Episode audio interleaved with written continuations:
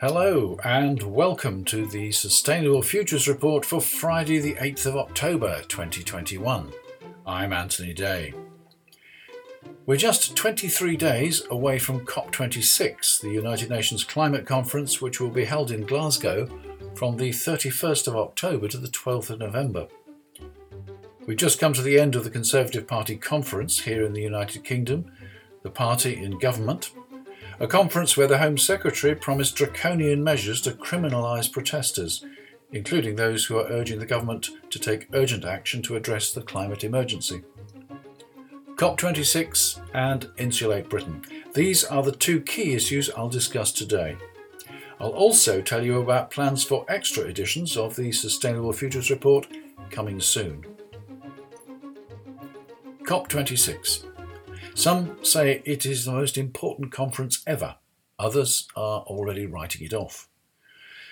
The truth is that it's fundamentally important that the parties at the conference, the 195 countries, agree to take action, to take sufficient action, and to take sufficiently prompt action. Another IPCC report back in August sounded the alarm again. The Lancet issued a call for emergency action to limit global temperature increases, restore biodiversity and protect health.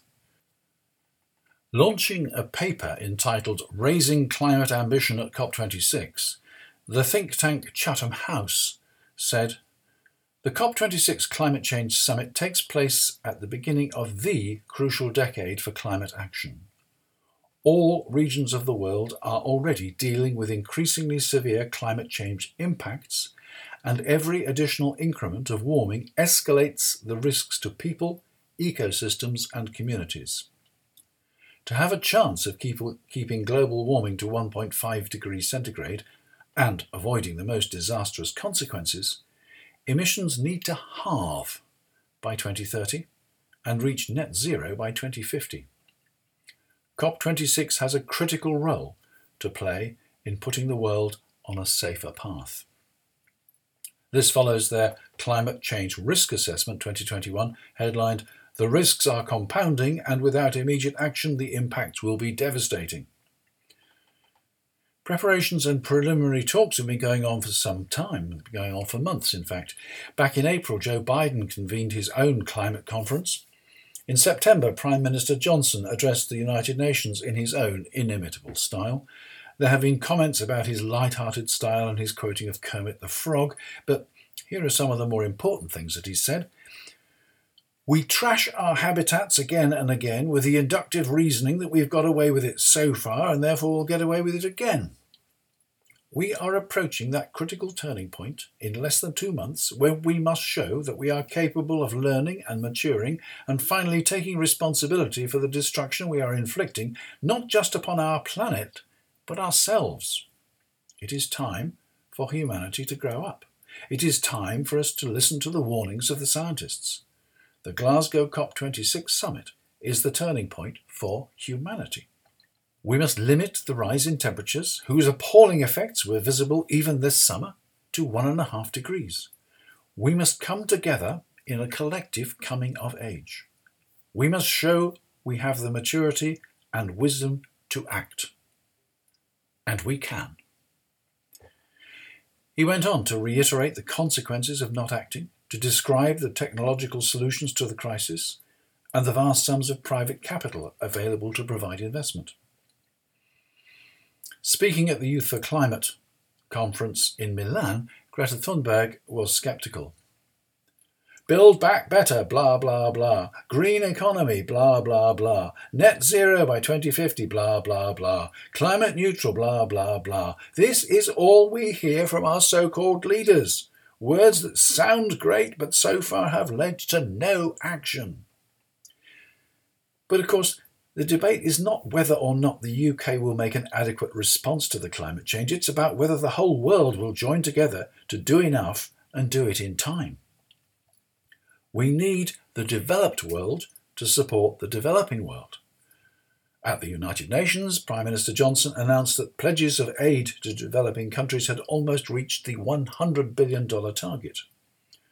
Urgently fulfilling those pledges is the next priority. The fact that the UK government has broken a manifesto promise and cut foreign aid this year, ending some climate relief projects, does not sit well with demands to other nations to do more. The expected decision to approve a new coal mine in northern England and the issue of additional oil exploration licences in Scottish waters are equally inconsistent with the race for zero carbon. As Greta Thunberg implies, we cannot take comfort merely from the fact that 195 world leaders have come together, again, to discuss the problem. This is the time for action. Moving on to Insulate Britain, members of Insulate Britain, an offshoot of Extinction Rebellion, have been protesting for the last few weeks by blocking motorways in the south of England. They've linked arms and glued themselves to the road surface, causing lengthy traffic delays and requiring scores of police to remove them. Their demand is that the government should insulate the UK's housing stock, which is the worst in Europe for wasting heat. Wasting heat wastes energy, and the nation's carbon footprint is directly proportional to energy use. Home heating is one of the major uses of energy in the UK and therefore a major component of our carbon footprint. Insulating homes, as the campaign demands, will not only save energy and reduce emissions, but it will relieve fuel poverty, surely an aim directly in line with the government's levelling up policies. The government has made attempts in the past to tackle the problem. The latest scheme, the Green Homes Grant, was prematurely cancelled earlier this year. Like previous schemes which collapsed amid mismanagement, it had made little impression on the problem.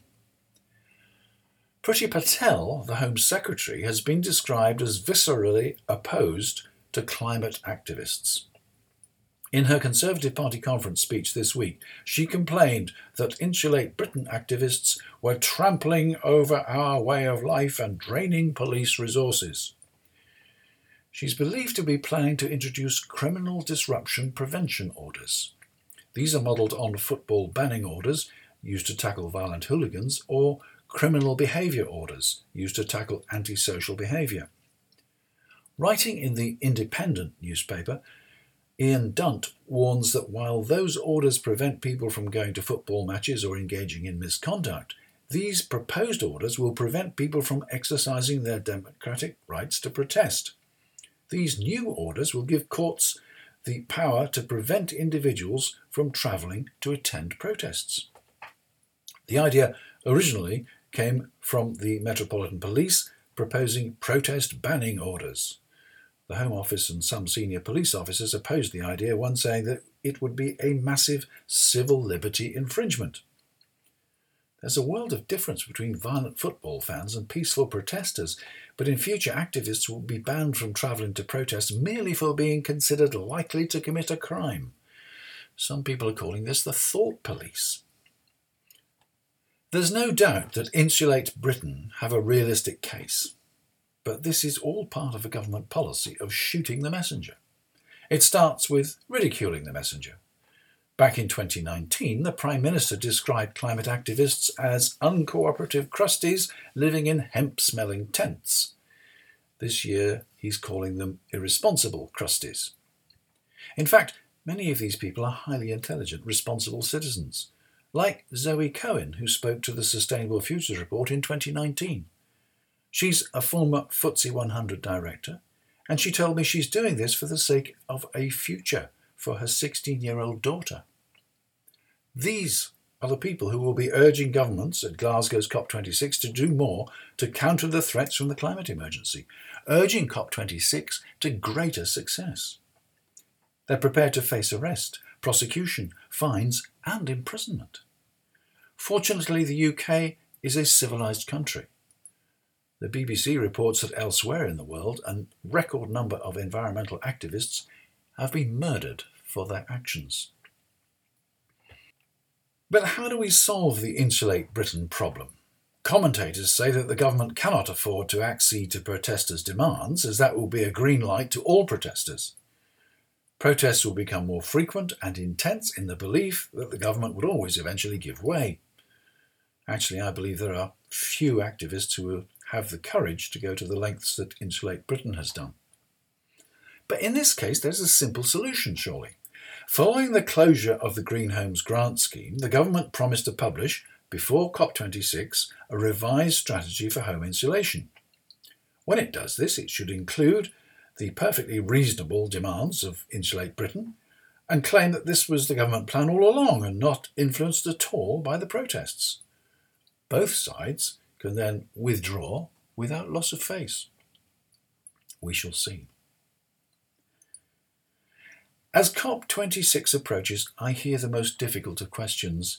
But what can I do? Be aware. Inform others.